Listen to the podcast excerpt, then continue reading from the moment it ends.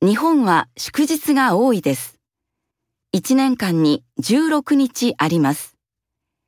3月、4月、7月、8月、10月は祝日が1日です。1月、2月、9月、11月は2日あります。そして5月は3日あります。5月の祝日は5月3日、4日、5日の連休です。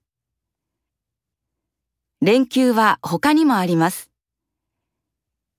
1月、7月、8月、10月の祝日は月曜日ですから、土曜日から月曜日まで連休です。連休にはたくさんの人がいろいろなところへ出かけます。